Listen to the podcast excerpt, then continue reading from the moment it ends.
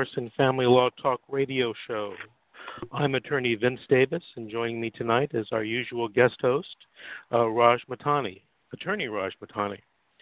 The effects of divorce, especially when the divorce involves children, last far longer than the divorce process itself. The consequences of marital dissolution can affect all members of the family and can last a lifetime. You've got questions? Well, we've got the answers. Family law legal experts, we can answer your questions about divorce, kids, money, property, custody, and spousal support. Good evening, Raj. How are you today? Doing great, Vince. It's good to be on with you again. Great. So, on this Wednesday evening, what are we going to be discussing? Uh, we're going to be discussing a sort of two opposite but sometimes intertwined topics. Uh, as always, child custody, child visitation is our uh, favorite topic to discuss on the show. Uh, we're specifically going to talk about an interesting case that our office has been handling um, where there's been dueling allegations and uh, the appointment of a minor, an attorney for the minor child. So I want to go over how that sort of came about and the parameters of that uh, appointment. And then I want to discuss something I've spoken about before, which are uh, a rising trend both here in California and nationally, uh, the use of prenuptial and postnuptial agreements. So uh, I think we're going to have a few callers tonight as well, a few uh, questions coming on the line. So uh, I'm ready to get started when you are, Vince, and we can we can get uh, get the show rolling.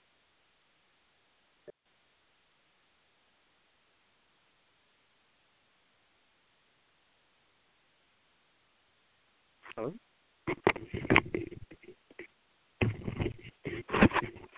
Hello. Raj, can you hear me? Yeah, I can hear you. Okay. I thought I was having some technical dis- difficulties there, some software problems. Well, Raj, tonight um, we've discussed what we're going to be talking about with the listeners. Um, let me see if there's some callers on the line. There's one caller on the line right now.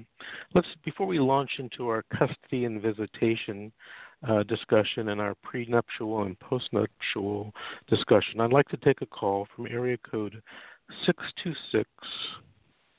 Oh, actually, this the caller just went off. So we can go ahead and start talking about custody, Raj. tell us about the case. Tell us about the case you wanted to talk about. Uh yeah. Well, I don't know.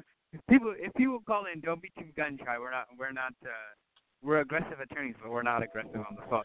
Um, so we Vince, uh, you and I did a have been mired in in a pretty interesting case over the last uh, week or so.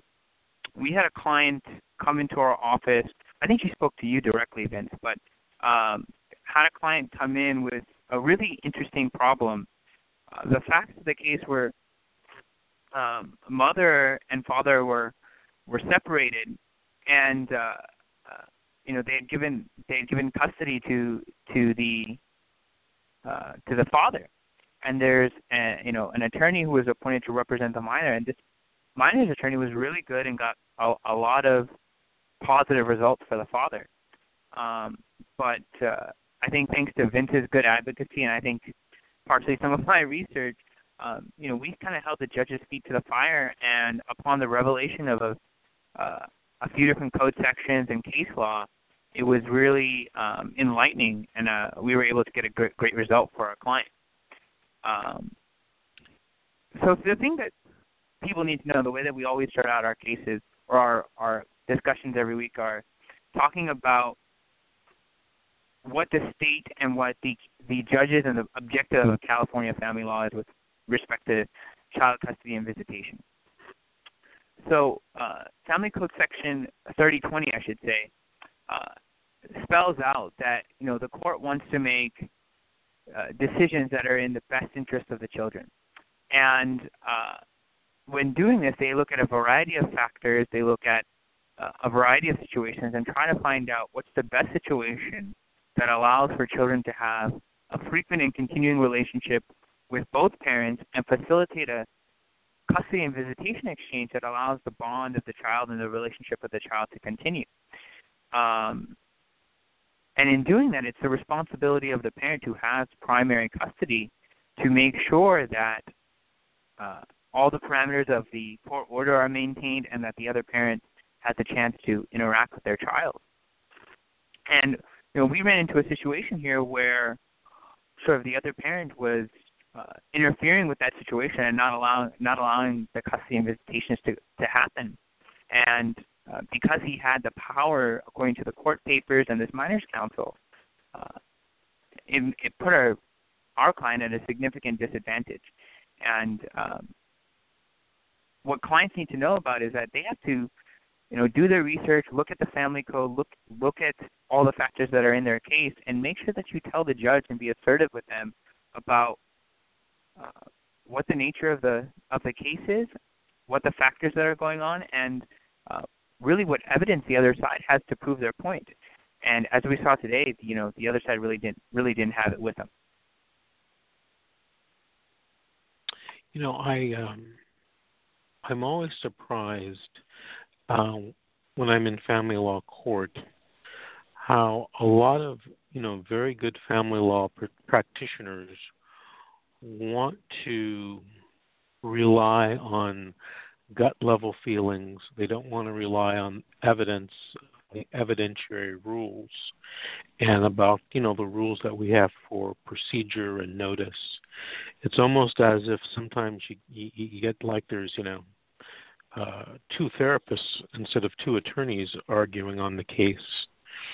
And what I like to do, Raj, I like to, you know, play by the rules, and I like, when necessary, remind people what the rules are, uh, because the rules are there for a purpose.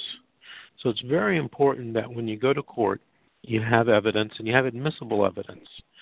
Uh, a lot of people just think they can show up to court with pieces of paper, letters, etc., and that the judge should look at it, and uh, and they get upset when the judge doesn't look at it.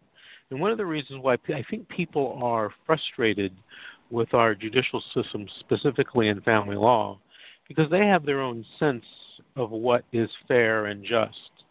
The problem right. is, is that their sense, their sense in a lot of, in many many occasions, doesn't line up with what the law is, and they get frustrated because uh, the law is not supporting their position, or they don't think that the law is fair and just and that's really an unfortunate um you know it's a frustrating feeling.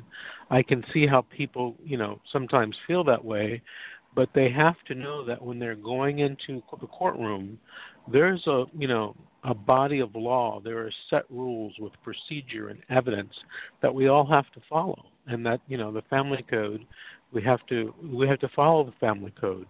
And sometimes i get looks from people as if oh you're you're citing the rules. You're you know you're a mm-hmm. knucklehead. Mm-hmm. Well, and and and I don't mind that because I like to play by the rules. It's the same thing if we were playing an NFL football game. Look, there are certain rules, and when people don't follow the rules, the, the you know the referee or the umpire throws the yellow flag penalty. And I think it's you know rules. You know I forget the exact quote but it's something like you know we're a nation of laws, not of men, something like that, and and and and basically it's saying, look, we have to follow the rules because the rules level the playing field for everyone. Now, in family law, um, you know, we're dealing a lot of times with a lot of equity and a lot of children's issues, and sometimes some people feel that they can bend those rules because of that. And I'm one of those you know people that you know I understand that, mm-hmm. but I think that we do have to follow the rules. So in this particular case that you're mentioning, um, I, I think that it's one of those cases where a lot of things had happened on the case before we were hired, and unfortunately, a lot of bad things had happened for our client. There were a lot of bad rulings, and you know it's very difficult to come in and change those rulings, even if uh, you know, we think or the client thinks that they're wrong. And so we have to pick up the case and we have, from where it is and try to work with what the evidence they have. Now, in this particular case, you know, um, some people would say, well, your client has unclean hands, and you know, uh, but the father had you know a bunch of unclean hands, and uh, it's it's sometimes easy when the other side is doing things that are not right or violating court orders himself. Um, you know, when we were able to season those situations and show the judge, you know, that things had had changed since uh, the court had made some very extensive and well thought out orders based upon, you know, maybe some evidence that may have not been quite admissible, but was, you know, nobody objected to it and it came in. So we're trying to level the playing field, get our client back in the ball game, so to speak. And uh, it's been, you know, we've been on the case now three days um, and we're going back. and we've been in court three days. Fourth, yeah, and we're going back tomorrow for a fourth day. I don't know if I told you that yet, but uh, no, no, you so haven't. We'll be back. Uh, you haven't. Yes, I'll be back in court tomorrow on the case at at uh, two thirty. Oh my gosh. Well, I, you know, one of the really interesting interesting things that we ran into in this matter was, um, like I had stated earlier, was the appointment of a of a special attorney just for the minor child. Uh, in family law, people are, uh, you know, I shouldn't say people, litigants are always saying, well, my child tells me that this is how, what they want to do, or this is how they feel about the situation. And to a certain extent, what the child feels matters. Uh, if the child is of a certain age and uh, the general acceptance is about age 14, or uh, you can ask for a special examination, uh, it's the child's maturity. But once you pretty much a teenage child can begin to express uh, where they want to go. Um, some people might know uh, the famous international case between uh, Madonna and her, I guess, ex-husband Guy Ritchie. Um, the, their case is multi-layered with jurisdiction issues in England and the U.S. But uh, you know what happened there is their their 15-year-old son said, "Hey, I want to live live with dad in England," and uh, the English courts said he was mature enough and and uh, you know sort of took took his position uh, with a lot of credibility because of how maturely he expressed himself. Uh, that's in great contrast to where we were today, where we have a very very young child, uh, and you know the court, according to Family Code Section 3150, if the court determines that it would be in the best interest of the minor child, the court can appoint private counsel to represent the interests of that child uh, in a custody or visitation proceeding, and uh, as long as they comply with certain local rules. And this, you know, the appointment of that is is a big deal because now there's a special attorney who's only looking out for the interests of their child, acting as their advocate for this person who's too young to speak for themselves. And in certain cases, it's it's great because there's dueling facts from both sides, and we can't figure out what's really going on, and we need sort of a third person to act as a, as a neutral. Um, and you know, this minors counsel they have a lot of latitude. They have uh, you know they have the latitude to speak to their reasonable access to their child. They have the ability to file motions and pleadings on behalf of the child. They have the right to uh, the child's medical, dental, men- and mental health records and healthcare records and access to their schools and uh, mental health professionals, and all these other types of things. And um, it's a big deal for litigants because now not only are you trying to advocate your case to a judge, trying to advocate your case against the opposing side, you're not trying to convince this third person uh, who sometimes come with a, a strong sense of entitlement. You're trying to convince this third person that your position is right and that your interpretation of the laws are correct and uh, it can create another level of um, of work and of concern for a lot of litigants, and um, people have to be aware of that of that situation. How is it? Uh, you know, how did you interpret the situation, Vince? Well, you know, uh, everybody who's a minors counsel represents children differently. They all have, you know, different philosophies I mean, they're pe- they're all different people. You know, they have different experiences, they have different educational backgrounds, they have different you know life experiences. And um, this particular attorney who's on our case, and we won't mention you know any names. uh, uh, I have to be honest with you, Raj. She's very professional, and she takes her job very seriously. And um, I honestly believe that she believes that she's doing what is right. The problem is, is that she and our position are 180 degrees apart. She's not on our side. And it's always bad for an attorney, you know, when the minor's attorney is not on your side. Um, but I have to, you know, even though she's not on our side, Raj, I have to tell you that, um, you know, after almost 30 years of doing this, I can tell you that, you know, she's probably, in my opinion, uh, you know, one of the better minors attorneys that uh, I've been involved with on a case. Uh, unfortunately, she's just not on my side. Um, so, you know, I, I will tell you that. I mean, we we agree to disagree, uh, but she's doing her job, and she's doing her job, you know, the way that she thinks it should be done. And you know, I I don't have any problem with that. It, it's hard to explain that to clients sometimes, you know, that this right, person exactly is a uh, yeah, this person is a professional. This person is an attorney. Uh, this person happens to be a certified family law specialist on top of everything else. Uh. So it's clear that um, you know she is qualified. It's clear that um, she has done a lot of work in this case.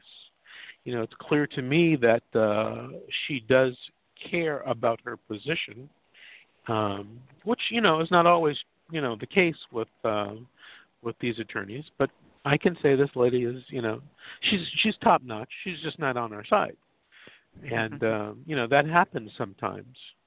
Um, and and it's hard to explain that to clients because if you explain that to clients sometimes the clients will think oh you're taking her side. And and and no i'm not taking her side. I'm fighting against her every time we go to court.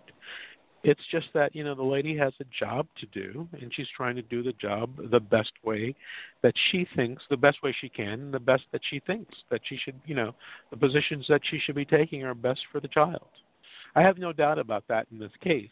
Um, I disagree with her. I think she's wrong, but you know, uh, I'm not. I'm the last person to tell her how to do her job because that's not my job. And you know, I don't tell other attorneys how to practice law. Um, but you know, this happens. I mean, it's not the first time. It, you know, we've been on a case where the minor's attorney was against us, and I'm sure it's not going to be the last you know, it's one of those 50-50 propositions. Sometimes the minor's attorney is with you, sometimes the minor's attorney is against you. And you know, as as advocates for our client, it's you know, we have to try to show the minor's attorney as well as show the judge that our client's position is the right position. But it's hard sometimes, especially explain these things to clients, you know, who are just furious at the minor's attorney because um, the minor's attorney is not on their side. But it's all part of a process, you know. It's it's not a perfect process, but it's you know a process, and it's one of the best I think ever invented, you know, in the course of human history. Uh, and and yes, there could be improvements, but you know, uh, we're working with a system. And for the right, most part, I think the system works. You know, that's kind of the the interesting thing that I think as attorneys we run into more than anything is is the balance between uh, sort of client expectations and legal reality, uh, and that was very much present in this situation. Um, there were a lot of legal realities between where the court was, where minors counsel, uh, you know, where opposing sides position on the case, um, and and you know where our client's position was, and so uh, I, I think there's a way to handle that, you know, sort of at the initial stage of taking on representation, but uh, it's one of those it's one of those difficult things where aligning client expectations and explaining realities can can end up becoming a a big cause of uh, dissension in in the case. And so, I'm, you know, what has been your experience, or, or how do you navigate that from sort of beginning to end and explaining to clients what to expect, what the legal realities are, and and how that jives with how they felt about the case. You know, that's a very good question, Raj, because um, I'm always faced with that in in almost every case. And I think the best way to uh, approach it is to do a lot of listening. Um, you know, uh, maybe 10 years ago, uh, I used to think that I was a, a very good listener. And I went to some trial lawyers training with the, the Gerry Spence Trial Lawyers College, and I realized, or I saw that I wasn't a very good listener you know and so i listen to i you know i practice and i practice listening to clients if you listen really closely you'll you'll you'll hear what clients are really trying to say and the same is true for everyone. If you listen really closely to the minors attorney you'll get to the bottom of what their concerns are. And you know what? The same is true for family law judges. If you listen and I'm not just talking about hearing what they're saying, I'm talking about feeling what they're saying, reading their body language, listening to their body language. You'll get to the bottom line. And once you know something, um, what the big problem is or the big concern is, you know, I address that concern. Because I can, I tell clients all the time, tell me what the number one thing is you want out of this case or number one thing you want me to do? And invariably, the client says to me, Oh, I got 10 things I want. I go, That's fine. Let's just work on the top one right now because it's going to be hard enough to get that. And then we can go to two and three and four and five and so on. So I try to f- listen to what the clients want. I try to find out what the client is really concerned about and I address that. And and you know I do that with you know with minors attorneys. I do that with opposing attorneys. I do that with opposing parties. I do that with judges. Listen, we got to listen. It reminds me, Raj, of a story of an attorney that used to work with me at the firm. Uh, he no longer works with me. He has his own practice. Uh, he's a very good attorney. I remember being in a in a hearing one time. Um, with him, and uh, there was evidence and argument, and you know it was kind of heated. And uh, before the hearing, the day before, I told him, I said, I don't want you to go into this hearing and take notes. I don't want you to take notes. I want you to listen. I said because you can't listen and take notes at the same time. It just can't be done. So during the heat of the battle, the judge asks him a question. The problem was he was writing down notes. And the mm. judge asked the question again. He was still writing. He didn't realize the judge was talking to him. And it was one of those cases where it could have gone either way. But you had to be listening to the judge and address the judge's concerns. So after the judge asked the question the second time and he didn't respond, the judge says, "Okay, I guess, um, you know, like you're not going to answer that, or you don't want to tell me the answer to that," and the judge moves on. Oh, wow. At the end of the hearing, at the end of the hearing, the judge made a decision and referenced the fact that the attorney didn't address her major concern. And her major concern was the question that he was asked she was asking our attorney. And he was busy taking notes. So the hearing, you know, um, from up against our client, uh, the decision. And when we went outside and the dust cleared, he and I were, you know, sitting in the court in the courthouse, and he said, "You know, I, I did, I didn't I don't know why the judge said I didn't address her most important concern. He says, I addressed everything. And I looked at him. I said, Well, you didn't hear the judge ask you a question twice? He said, No. And I said, The reason why you didn't hear is because you were taking notes and you weren't listening. That's how important listening is. And by the way, if you're not looking at the person, you're not listening to them. So when I'm in court, one of the things that I always do is I always listen to the judge When I'm with my client, I always listen to my client. When I'm talking to the opposing attorney, attorney or the minor's attorney, I'm listening. I'm carefully listening. When a witness is on the stand, I I try to form a connection with them. Um, someone told me very recently, Raj, in our office, that he said, Vince, you're very good at getting witnesses to say what you want them to say on the witness stand. And I said, well, you know, I, I have good luck with that, but the reason why I have good luck with that is because I imagine myself and the witness becoming one because I'm listening to them, can feel or sometimes hear or see where the witness may be dodging a question. I can hear or feel or see that a witness really wants to tell me the truth, but you know is afraid to. And you right. won't, you wouldn't be able to do that unless you were really listening. Anyway, I digress. I hope that answered your question on how I, you know, uh, deal with clients and setting expectations. Well, I, I, you actually, you, you give me this guidance very often, and and I, it's paid off in in spades more than I could tell you. But um, you know, I it's one of the things that I also deal with on a on a daily basis. And you know, like you said, you have to listen to the client and sort of get an understanding from them as to what really matters. And then when you figure out what really matters, you have to tell them how you're going to go about achieving it.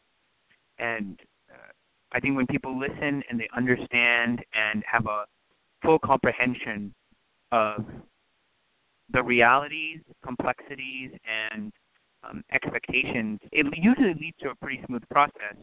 Uh, but like you said, the the original key is to really get listen to them and understand what they really want and what's really going to make them happy. Um, and by doing that, I think I, I think I'm able to navigate it pretty well. Uh, you know, I want to tell you I, t- I want to tell you a funny story about listening. It's true though. It's a true story. Um, many years ago, a guy comes into my office and he says, um, "You know, I'm looking for a divorce attorney." And so right away, I, I, I realized that he had talked to a few other attorneys, and so he began telling me his story. I didn't interrupt him for about an hour. I mean, he talked for about an hour. I mean, the only mm-hmm. thing I did was, you know, said, shook my head, yes, I, you know, and he kind of grunted, "Uh huh, yeah, yeah." You know, and, and he realized I was listening. At the end of the conversation of his story, he was all talked out, um, and he says, "You know, I'm going to hire you." And I said, oh, "Great." You know, while we're doing while, while we're doing the paperwork, I said, "What what made you decide to hire me versus all of the other attorneys you talked to?" He goes, "You're the first person that first attorney that listened to me." He says, as a matter of fact, you're the first person that's ever listened to me in my life. And I go, what do you mean? He goes, my wife didn't listen to me. That's why we're getting to a divorce. He says, my girlfriend doesn't. My girlfriend doesn't listen to me. Children don't listen to me. My boss doesn't listen to me. And he went on and on about all the people in his life that just never listened to him. Wow. True story. True story. Wow.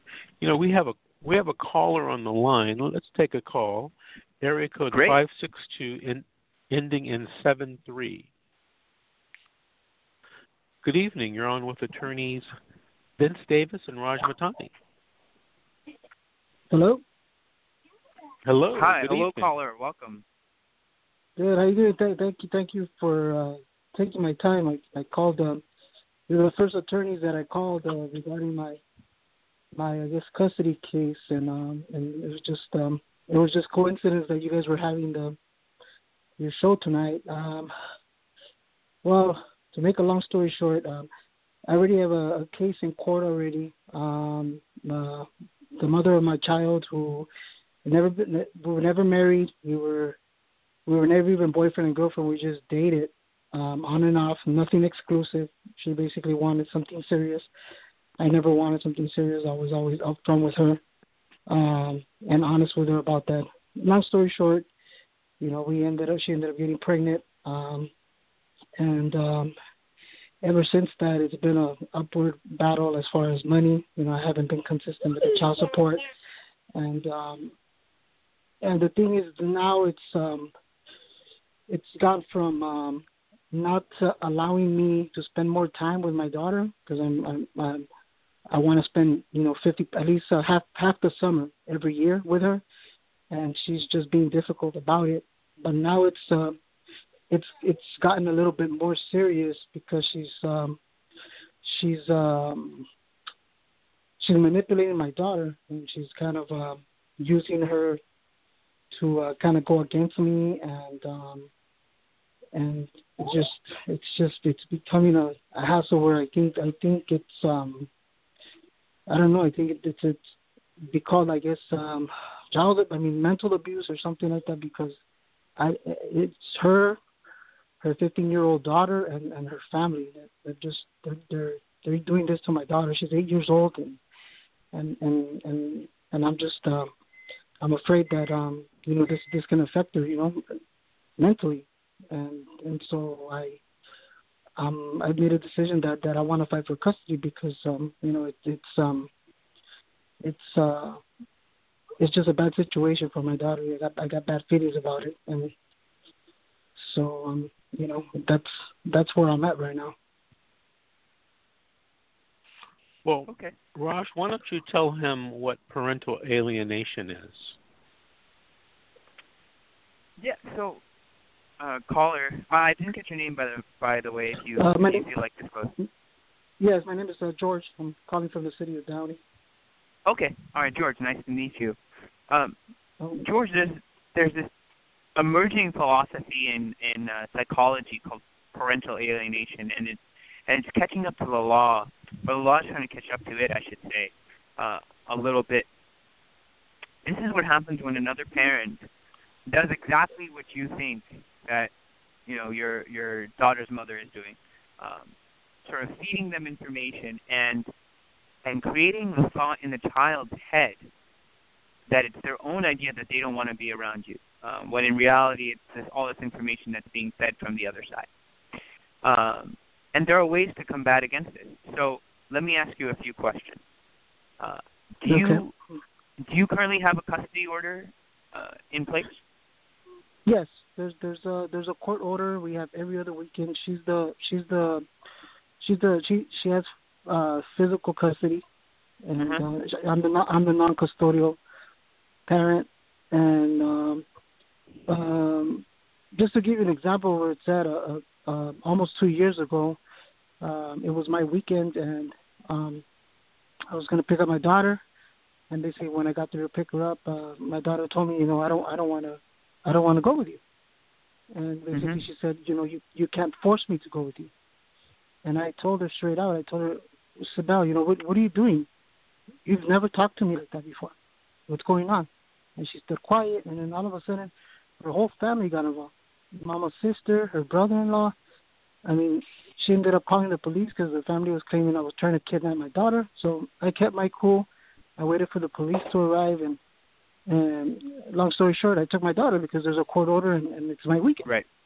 Right. Well, just what did it, what did it is that just this past Friday, um, I was on my way um, to her doctor's because she was claiming that she was sick, and I kind of caught caught on to her, to her little, I guess, um, tricks that she she uses. My daughter uh, calling me that she's sick on my weekend just so she can spend time with her. So I wanted to find out for myself. So um, basically, I went to to the doctor because she set up an appointment at three, uh, you know, at, at three thirty. So I said, okay, fine, I'll Mhm. meet you at the doctor's. When I arrived, um, I told her, you know, uh, I texted her on the way over there. I told her, you know what, I want, I want to see paperwork. I want to see the diagnosis what she had because she had told me that she had been sick for three days, but she was a lot better, like by on Thursday. And on Friday morning, my daughter calls me and tells me, you know what, I'm not feeling sick. I'm vomiting, this and that, whatever. So, anyways, when I got to the lobby, she didn't have the paperwork with her. You know, she just she she was there with her 15 year old daughter. You know, she trying she used she uses her as a witness, so-called witness, saying that the doctor said um, that she needed to get rest and that she couldn't be around anybody. And she didn't have the paperwork, so I went upstairs, spoke to the doctor, and the doctor told me the contrary. The, the doctor even cleared her to go back to school. She just needed to be on a lot of liquids, you know, uh, and, and you know, soup and stuff like that. Anyway, long story short, she left. She left, And I told her, you know, are you still there at the at the at the doctor? She said, no, I left. I go, okay, well, the doctor cleared her. I'm on my way to your house. Please have my daughter ready. I'm going to pick her up. And um I even texted her. I told her, I hope I hope that the same thing doesn't happen, where the police had to come out. And sure enough, I get there, and she got in front of my daughter as I tried tried to get her to come with me. I said, "Are you serious?" I go, "You're violating a court order." I go, "You're gonna make me call the police?" They called the police. Police showed up, you know, and they spoke to her. And what happened? I ended up, you know, taking my daughter, and, and all that time she's she's um you know pointing her finger at my face, you know, um telling me, you know what, go get a job, you know, and and it, it it's just it, it's it's stressing me out, you know, and and it, and yeah. you know, it's just, and all I want to spend more time with my daughter. That's it, you know. Well, George, you know that's that, that's really unfortunate to hear, but um, even more unfortunate, it's something that we we hear every day from from people who are in a situation very similar to yours. There's there's a mechanism by which we can uh, hold your uh, you know hold the mother accountable uh, with possible consent. There's also a way that we can maybe make a motion for uh, getting you to be the primary custodial parent because from the little bit of uh, story that you've just told me, it it doesn't seem like you know your your child, your daughter's mother is the one who's who's willing to facilitate these exchanges.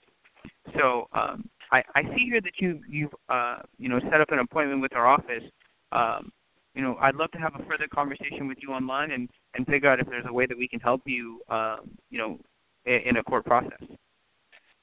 Yeah, d- definitely for sure. Yeah, that's right. Because it, it's um, I never thought I would I would do this, you know, to to the mother of my uh, of my right. child, you know, because I told her in the past before, because you know she's she I'm I'm I'm a I'm a licensed security officer, and okay. and uh, it took a while for them to renew renew my license, but and it took long because of this whole child support thing, you know, and, and it also states right. on my car card it states due to due to family, you know, support and stuff like that, and and a guard card usually it, it's usually a two year license. Right. And they only extended it till till till October of this year, so not even like six months. You know, and, and if I'm not caught up on my my child support, then it's going to affect you know my license and my job, and and also they're you know they're they're they're, they're one of the child support uh, representatives uh, called me and said that you know that I need to make a payment or else it's going to affect me. They're going to go after my license, my driver's license. So, and it's like, oh my God, you know, and and um yeah, so I yeah, George, now, we don't. you know, like, sorry, sorry yeah, go, to go ahead. cut you off there. No, there's, you know, I I I do appearances in the uh, child support courts all the time. I'm very familiar with the procedures there and how we can protect you in that in that realm as well. So, um, you know, there's there's a way to sort of clean up your issues, fix your problems. It's going to take a little bit of work, and it and it might take a little bit of time, but there's a way to do it. So, uh, you know, like I said, I I see that you're scheduled to talk with one of our our case managers. So, um, you know, let's let's chat after the show, and then uh, you know we'd be happy to see if we can figure out how to help you. Okay, definitely. Th- th- thank you very much. All right. Thank you for calling, George. I appreciate it. We're going to take Thank you. another call right now um, from area code 213 ending in five five. Hello, you're on Oh, with yes. divorce. Hello, Yes, hi. Can you hear me?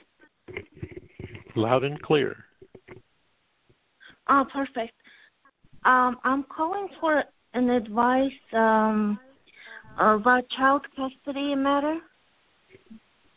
Go ahead. Oh, okay. Um, I'm having trouble to um, renew my uh, son's passport. My son is 15 years old, and he was born in U.S. Um, but um, I wanted to travel with him to overseas. I bought the ticket, and I went to the um, uh, passport agency, and they said uh, I need to have a sole custody, which I thought I did uh, because my I was divorced in 2007 uh, in Nevada, and uh, it, it, I have the divorce decree, but it turns out it said um, the divorce uh, the Nevada court has no jurisdiction to make any um, judgment about my uh, son's uh, custody, even though the um, legal, like the father, um, father of my son, is the guy who was was married to, um, saying he he wants the um, uh, what do you call it? Uh, DNA testing done because he does not believe he's the biological child. But he knows he's not the child, so we, I have the DNA testing says that he's not the father, and um, uh, I went to the um, uh, Los Angeles court last week, and I tried to um, start the claim in there but they denied. They said, well, you have to go to uh, uh, Nevada court, so they're supposed to finish uh, whatever they started about the case. But I thought, well, I have the divorce decree. It, it was to, done 2007. The divorce is final. So why should I go to Nevada court? And I called a couple of uh, people, and uh, they also tells me that you have to go back to the court and explain again, and they should, you know, allow you to file for uh, custody. And um, I went back to the court uh, yesterday, and they saying, well, I can file the case, but they're not sure they can pursue, like, you know, go ahead with it. So I don't understand why what I should do. Should I? My uh, son's biological father lives in Mongolia, and he's saying that, well, uh, the divorce decree clearly states that uh, Nevada court has no jurisdiction, and because the child, um, they believe the child was living in Mongolia during that time. So we're thinking, well, if the court system is so slow here, they don't want to work with me, so maybe just file this whole custody in Mongolia, like overseas. That's my. Uh, the question is, can I okay. file it in Mongolia and have the court make a decision in Mongolia and show it to the? Uh, all I need is his passport. You know, so we can travel. Yeah. Raj, did you understand her question? Uh, I I think yeah. through through mm-hmm. through that uh, long-winded story, I think I I picked out the parts that are critical. Uh, and I'm sorry, ma'am, I didn't get your first name. My name is Era. E R A. Okay, Era. Okay, Era. Nice to meet you. Thanks for calling the show. Um, sure. The, the problem that you have is a jurisdictional issue, and getting the passport.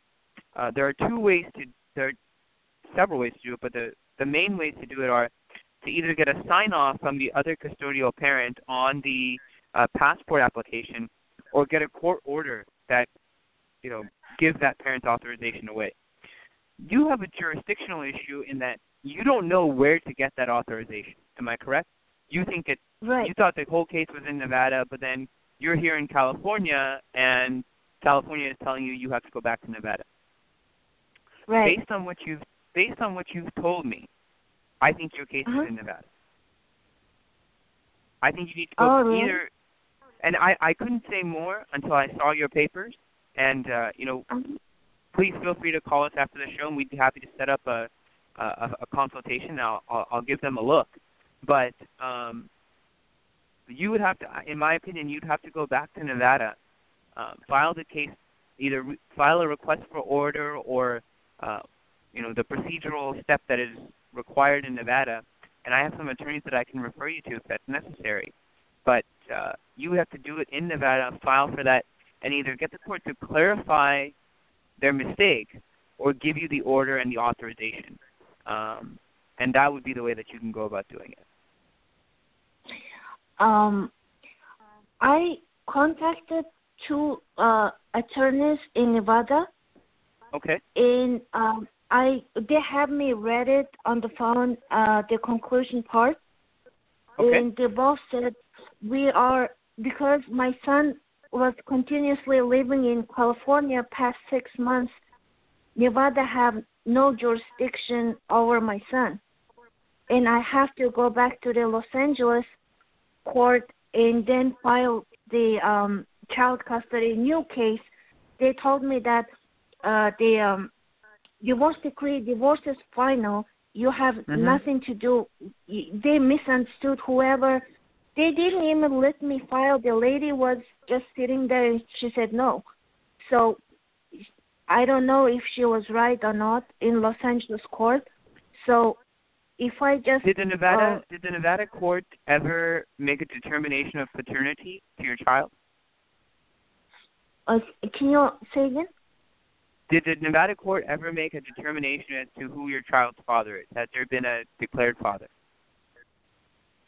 Uh, no, um, it's it, it just says they have no jurisdiction over uh, determined issues uh, pertaining um, to child custody, visitation, or child support relevant to Justin Robinson. I'm sorry, uh, relevant to the child based upon the allegations contained within plaintiff's complaint for divorce in event defendant seeks and obtains valid jurisdiction in Nevada for determination of custody, visitation, and support issues relevant to the child, to this court finds that plaintiff has not set forth sufficient facts in his complaint to be entitled to DNA paternity testing before any such orders entered.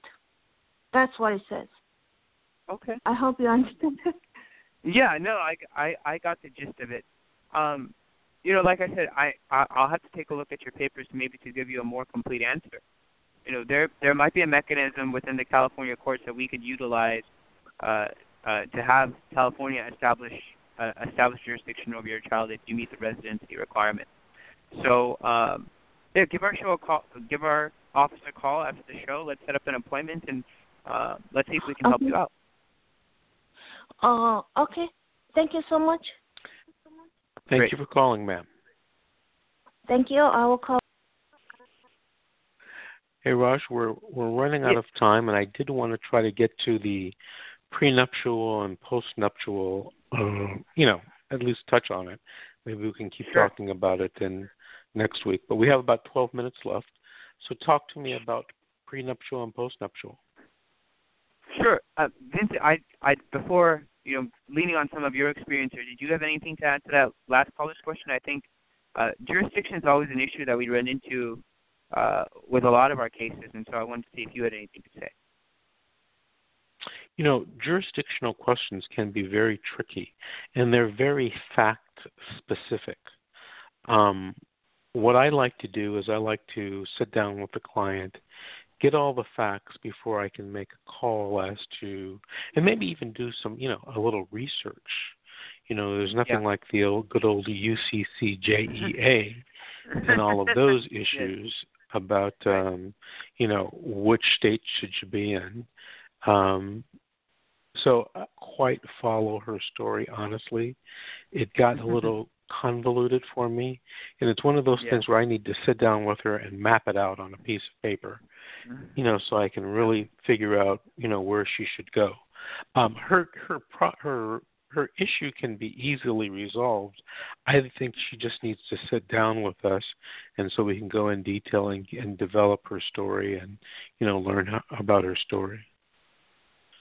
I I think that's a great plan of attack. Then, so let's talk about prenups and postnups. What do you say? Okay. All right.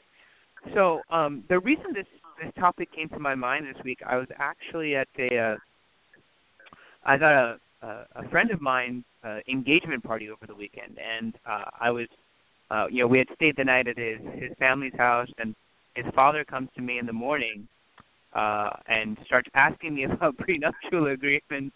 And I said, "Well, this is a fine time to do this in front of your son. You're you're a very uh, prudent father." But he was actually asking for a for a client for a, an insurance client of his, and um, he told me that the insurance client uh, was refusing to get married uh, because he he was told by somebody that prenuptial agreements are invalid and that he sort of can't protect himself.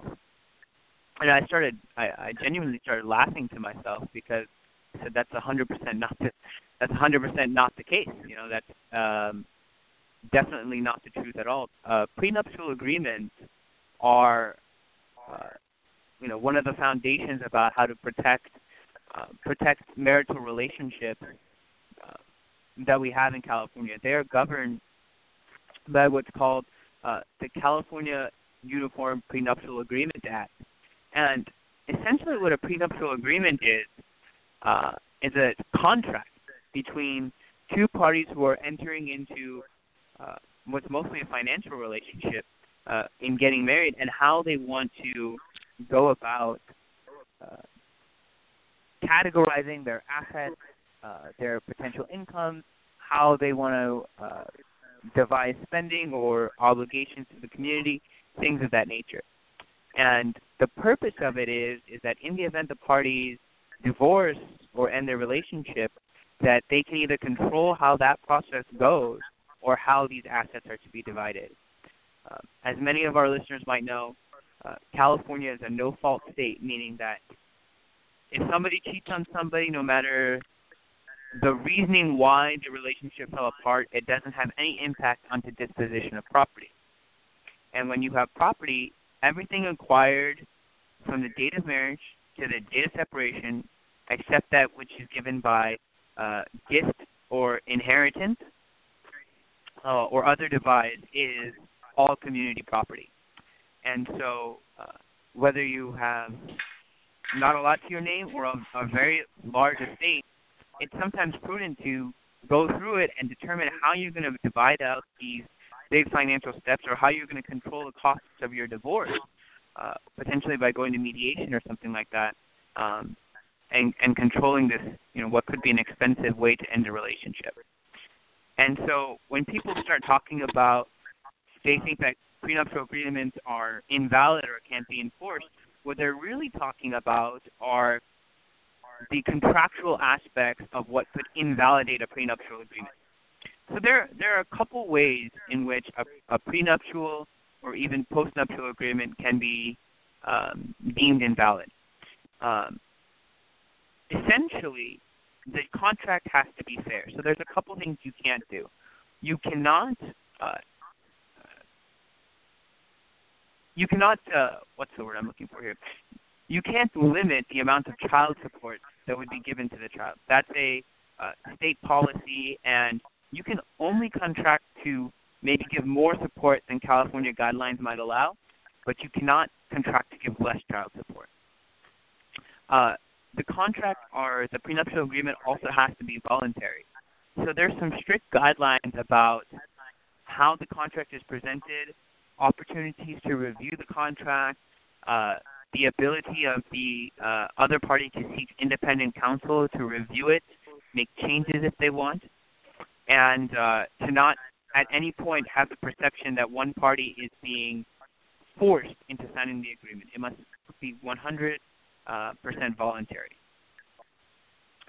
There are also uh, uh, some disclosure requirements. So that means that both parties have to be have to uh, memorialize that they gave full disclosure as to their entire financial position and financial obligations.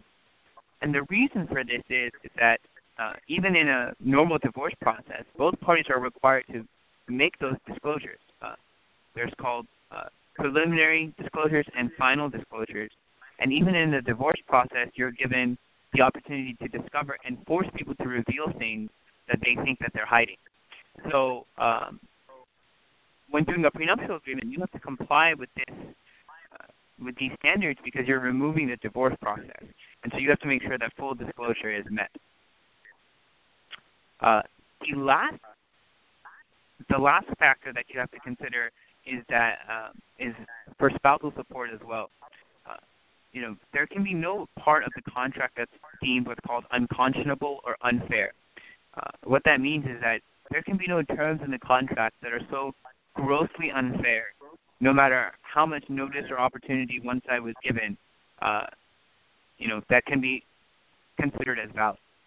So when people are considering get, getting married or or considering what the ramifications of that choice are, getting a prenuptial agreement is a smart way to sort of disclose your whole financial position, disclose uh, what each side's expectations of financial responsibility are, and if you decide to put that down, put pen to paper, and make that a part of your uh, make that a part of your marriage, then uh, you know you just have to make sure that you comply with the contractual requirements uh, and uh, notary requirements of it, and then they're 100% valid.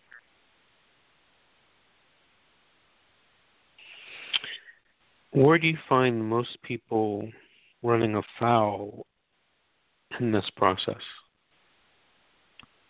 Uh, you know, some, uh, uh, the biggest part where people run afoul are actually in um, notarizing the document. So you you also have both parties have to uh, be present and have a notary uh, validate the agreement. So um, you you know if two parties get together and they just sign a prenuptial agreement, uh, you're going to get into a big contract, big battle uh, when you file for divorce as to the validity of that contract.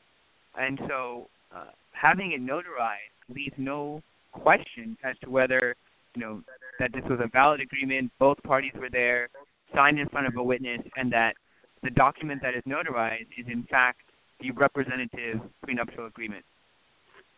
The other place where people run afoul is in the disclosure area. So uh, the party drafting the prenuptial agreement has to give the other side a seven day window to review the contract, to review the prenuptial agreement, um, sort of have it uh, evaluated by independent counsel.